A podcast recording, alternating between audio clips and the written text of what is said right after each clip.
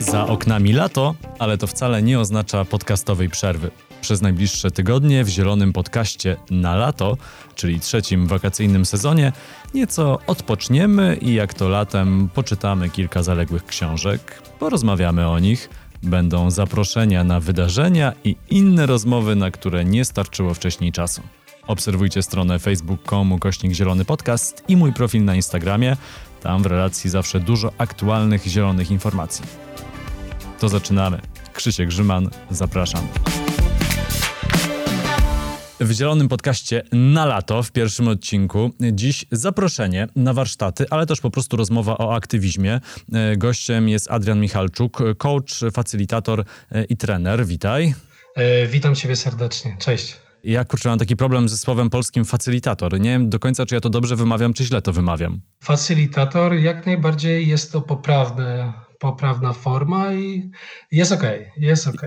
Jest okej. Okay. E, dobra, e, Adrian, ty od ponad 10 lat współpracujesz e, z międzynarodowymi organizacjami, które realizują cele konwencji o zachowaniu bioróżnorodności i neutralności klimatycznej, no czyli w skrócie tymi organizacjami, które walczą o klimat i o środowisko, między innymi z Greenpeace'em i z WWF-em.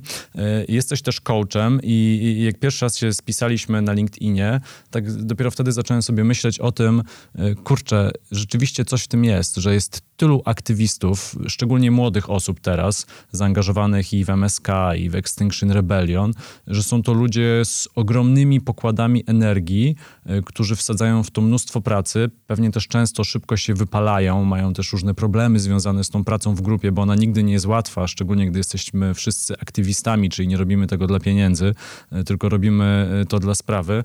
I pomyślałem sobie, kurczę, jak to świetnie, że istnieją już osoby, także w Polsce, no bo za granicą to pewnie jest ich więcej, które tworzą całą tę otoczkę, cały ten background dla aktywizmu. To jest coś wspaniałego, no bo wiesz, po jednej stronie jest wielki biznes, który robi złe rzeczy, a po drugiej stronie są ci aktywiści, którzy walczą o dobro, no ale wsparcie mają pewnie takie, jakie mają. Dokładnie. E, ja bym tutaj jeszcze zwrócił uwagę na to, że osoby, które angażują się właśnie w te proklimatyczne, prośrodowiskowe inicjatywy, pierwsze robią to dobrowolnie, po drugie mm, jest to czas po studiach, po pracy, czyli jest to extra time, e, gdzie te osoby no, dają z siebie naprawdę bardzo dużo, widać e, w nich e, duży zapał.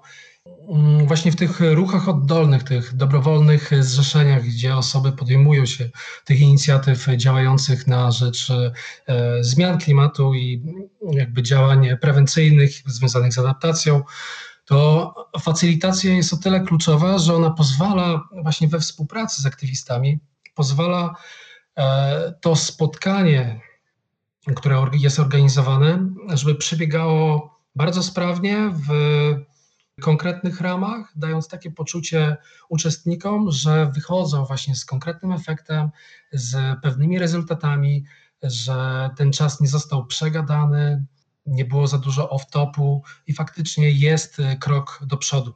I w momencie, kiedy ja też e, współpracowałem z, właśnie z fundacją WWF, to tam dużym problemem na przykład e, w projektach fundraisingowych, czyli tych projektach ukierunkowanych na pozyskiwanie funduszy, na mm, takie działania jak ratowanie lasów czy zwierząt, które tam żyją jak wilki, niedźwiedzie czy rysie, to dużym problemem było to, że osoby zaangażowane w te projekty fundraisingowe po prostu szybko odpadały. Szybko odpadały, bo jednak e, jest wypalenie zawodowe, misja misją, ok, ale jest dużo wyzwań na drodze, dużo przeszkód.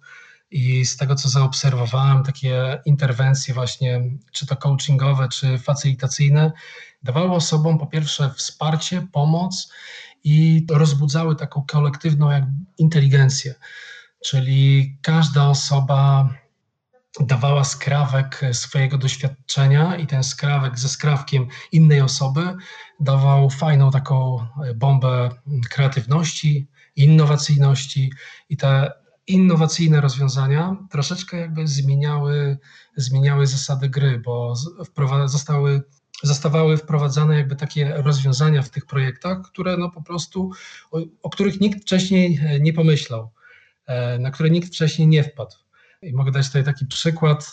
Jak organizacja miała problem z rekrutacją, no to tutaj pojawiły się takie rozwiązania rekrutacji bezpośredniej, budowania, budowania relacji z ludźmi w miastach, budowania jakby wizerunku organizacji, E, I faktycznie to bardzo fajnie zadziałało w przypadku WWF-u. Jak jeszcze mówisz o takiej inteligencji zbiorowej, wspólnym wypracowaniu rozwiązań, no to chyba to też się bardzo mocno łączy z tym, e, że jesteśmy tymi aktywistami, każdy ma tę swoją działkę, w której się specjalizuje. No i tak, jedna osoba bardziej e, neutralność klimatyczna, inna osoba bardziej skupiona na transformacji energetycznej, inna osoba bardziej na gospodarce obiegu zamkniętego, kolejna osoba na bioróżnorodności, inna osoba na przykład na jakimś y, węższym y, fragmencie y, gospodarki obiegu zamkniętego, na jakichś tam less waste'owych, zero waste'owych rozwiązaniach, ale wyzwanie, przed którym stoimy, my wszyscy jako ludzkość, no ale też szczególnie aktywiści, którzy walczą o tą lepszą przyszłość, no jest tak ogromne, że bez tej współpracy i wymiany wiedzy, informacji, ale też wspólnej pracy nad rozwiązaniami, no po prostu nie da się wypracować niczego genialnego. Tylko współpraca jest odpowiedzią. To prawda i ja też widzę to w taki sposób, że de facto i biznes, i organizacje pozarządowe, i e, panele obywatelskie, społeczności lokalne wszystkie te branże, wszystkie te dziedziny e, de facto są osadzone w wspólnocie celu. I ten cel jest jeden, ten cel jest wspólny i to jest e, z jednej strony mm, piękne, z drugiej strony też pokazuje tą skalę tego wyzwania. Skala wyzwania jest holistyczna, bo jest z każdej strony jakby e, wypadałoby współpracować, więc ja też zauważam, że w momencie, kiedy grupa jest bardzo zróżnicowana, i mamy na przykład e, ludzi, którzy zajmują się fotowoltaiką, a z drugiej strony mamy dyrektorów e, banków żywnościowych, no to ich doświadczenie jest tak, tak inne, że przy takim procesie grupowym, takiego coachingu, naprawdę wypracowywane są no, przełomowe rozwiązania, które zmieniają po pierwsze na poziomie jednostki E, życie takie, takiego człowieka, który przychodzi z jakimś swoim dylematem, a po drugie, jeżeli ta zmiana zajdzie u uczestnika, to de facto ona może zrobić transfer do swojej organizacji, do swojego projektu, tej dobrej praktyki, tego dobrego rozwiązania, więc to działa jak taki efekt e, domino, a myślę, że tego bardzo potrzebujemy, no bo no wyzwanie jest spore. Wyzwanie jest spore. Ja w pewnych momentach już nawet e, trochę pesymistycznie nawet się zacząłem na to patrzeć, że ostatnio wyszedł raport dotyczący ochrony bioróżnorodności. Nie wiem, czy słyszałeś, e, słyszałeś o tych takich celach z bioróżnorodnością, które zostały postawione 10 lat temu? Nie, nie. E, no więc 10 lat temu mm, zostało ustanowionych takich 20 celów, jeżeli chodzi o ochronę bioróżnorodności. I mieliśmy na to właśnie 10 lat i teraz ostatnio, w poprzednim miesiącu... Ale mówisz o celach stawianych przez kogo? Yy, przez ONZ. Przez ONZ. A, okej, okay. dobra, dobra, dobra. To już wiemy, gdzie jesteśmy. Mhm. Tak, to, to były cele ustanowione przez ONZ yy, i po 10 latach yy, jest teraz ewaluacja tych celów, na jakim etapie w ogóle jesteśmy. No i na 20 celów ledwo co zrealizowaliśmy 6. Więc e, to jest jakby efekt naszych działań i to pokazuje, że tej współpracy jakby jeszcze większej, na jeszcze wie, wie, na większej ilości płaszczyzn jest e, potrzeba, no, jest potrzeba, bo nie ruszamy się do przodu. Część e, organizacji, firm troszeczkę jeszcze cały czas siedzi jakby w swoim, w swoim obszarze, z tego co zaobserwowałem i też nie jest może skłonna do dzielenia się jakby swoim know-howem, informacjami. I dlatego też postanowiłem jakby w tym roku wejść z taką inicjatywą budowania takiej społeczności eksperckiej, gdzie ten przepływ informacji między przedstawicielami różnych organizacji będzie szybszy, e, budując taką postawę właśnie no, dzielenia się tym know-howem, dzielenia się tymi informacjami, żeby no, efekty były mm, bardziej widoczne i szybsze. E, powiedziałem, że to jest rozmowa e, z zaproszeniem, e, no bo organizujesz coaching grupowy dla osób zaangażowanych w tematy środowiskowe i klimatyczne. Jak ktoś zajrzy na twoją stronę internetową adrianmichalczuk.com, do znalezienia też w opisie tego podcastu, to są zaplanowane mm, takie trzy spotkania, czy dostępne w zasadzie. Są trzy terminy spotkań pod koniec czerwca i na początku w połowie lipca. Powiesz kilka słów, jak to będzie wyglądać i co będzie można no, nie wiem, może osiągnąć, albo czego się będzie można nauczyć, czego się będzie można dowiedzieć. No wiesz, osiągnąć mówię dlatego, że wiesz, to zbiorowość, wszyscy się spotykają, wymieniają, więc mówię o osiągnąć nie, nie w jakimś tam kontekście biznesowym, ale e, w kontekście umiejętności wiedzy. Pewnie, pewnie. Już odpowiadam Krzysiu. Więc e, to są trzy spotkania. Grupy są maksymalnie ośmioosobowe.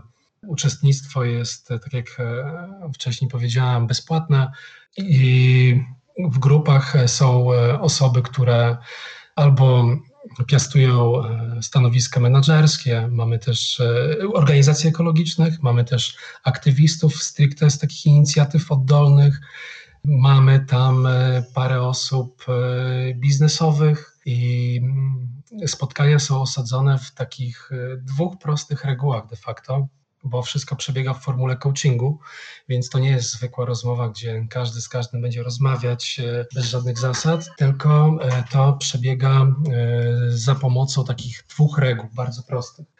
Pierwszą regułą jest to, że możemy komunikować się tylko i wyłącznie za pomocą pytań albo za pośrednictwem odpowiedzi na te pytania. To jest z trzech powodów. Po pierwsze, komunikując się pytaniami, my stymulujemy kreatywne myślenie. Po drugie, uczymy się e, umiejętności takich przywódczych. I po trzecie, budujemy świadomość.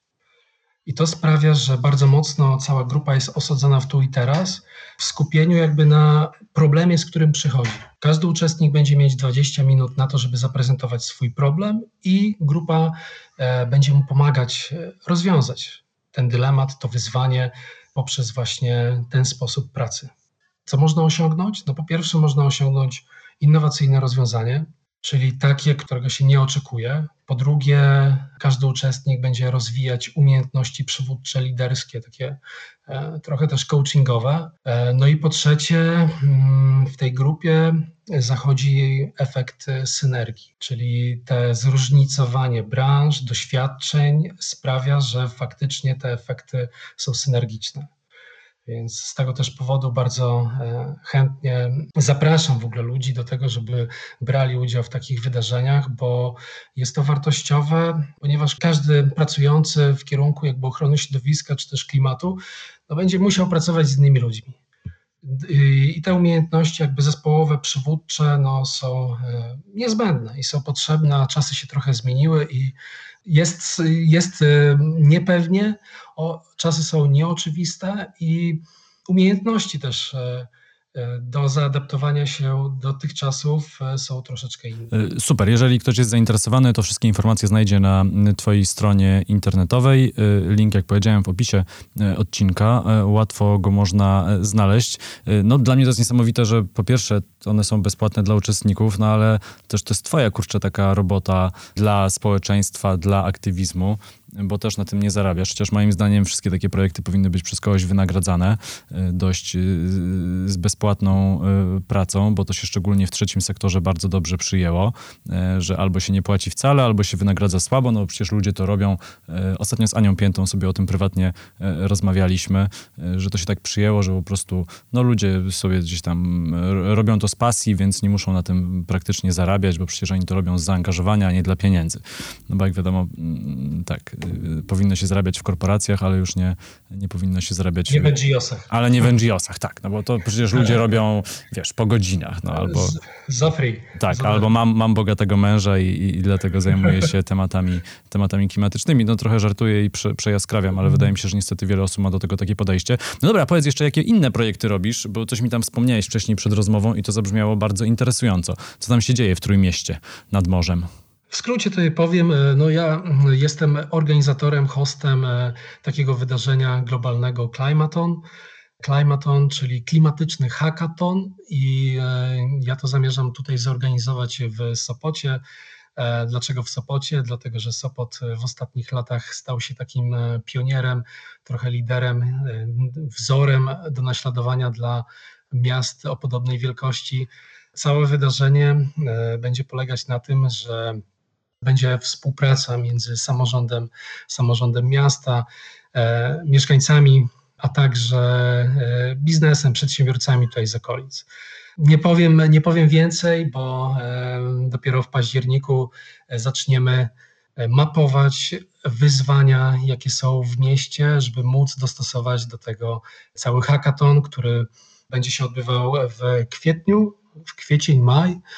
Potrwa 48 godzin, około 50 uczestników e, będzie intensywnie pracować nad rozwiązaniem tego gorącego wyzwania e, Sopot, Sopotu. Więc tak, tak, na tym będzie polegać projekt. To jeszcze mam jedno pytanie na koniec, taką trochę moją obserwację, ale zastanawiam się, czy ty też tak masz, y, bo y, stałem się ostatnio bardziej obecny na platformie LinkedIn, bo jestem już zmęczony Facebookiem, no na Instagramie ja dużo, dużo wrzucam, ale wydaje mi się, że ten LinkedIn w pewnym sensie jest taki troszkę czystszy jako platforma. Tam jest mniej tego szumu. Oczywiście tam jest dużo autoreklamy i autopromocji, wiadomo, y, trochę to na tym polega, no ale my też się skontaktowaliśmy przez LinkedIna.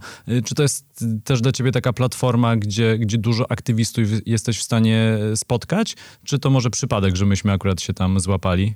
Nie, nie, nie, to nie jest przypadek. I z tego, co zaobserwowałem, to faktycznie LinkedIn jest bardziej wartościowy pod kątem jakby wiedzy merytorycznej i myślę, że jest więcej osób e, bardziej widocznych, e, podobnie myślących. To zauważyłem, że faktycznie jest jakby większa, większa skala takich e, odpowiednich, odpowiednich ludzi, bo umówmy się, na Facebooku jest aż tego za dużo i jest tam szum informacyjny i po, nie wiem, po godzinie po godzinie siedzenia można dojść do wniosku, że tam jest wszystko. Na LinkedInie, z tego co zaobserwowałem, jest to bardziej już tak wyspecjalizowane i też e, fajnie, że e, trafiłem na Ciebie. Trafiłem na Ciebie, bo uważam, że podcasty związane w ogóle z tematem zrównoważonego rozwoju, less waste, edukacja taka, edukacja e, konsumpcji klimatyczna, no jest to niebywale potrzebne. No, jest niebywale potrzebne, szczególnie, szczególnie w Polsce, bo wiadomo, jak jest z tą publiczną e, edukacją, może coś się zmieni. No MSK ostatnio bardzo walczy, chyba się nawet spotkali z ministrem e, edukacji, z Przemysłowym Czarnkiem ostatnio. W tym tygodniu gdzieś ktoś mi to pokazywał i, i ciekawe, co z tego spotkania wyjdzie, czy rzeczywiście te programy w szkołach się zmienią. E, tu stawiamy kropkę. Bardzo Ci dziękuję za rozmowę. Adrian Michalczuk. E, można Adriana znaleźć na LinkedInie i na jego stronie internetowej adrianmichalczuk.com. E, jeżeli kogoś warsztaty zainteresowały, to bardzo polecam. A jeżeli kogoś klimaton bardziej zainteresował, to będzie musiał poczekać jeszcze do jesieni. To, zapraszam do Sopotu. Dzięki za rozmowę. To był Zielony Podcast na lato. Kolejny odcinek w niedzielę. W wolnym czasie zajrzyjcie na stronę facebook.com kośnik Zielony Podcast i mój profil na Instagramie. Bądźmy w kontakcie. Krzysiek Grzyman, do usłyszenia.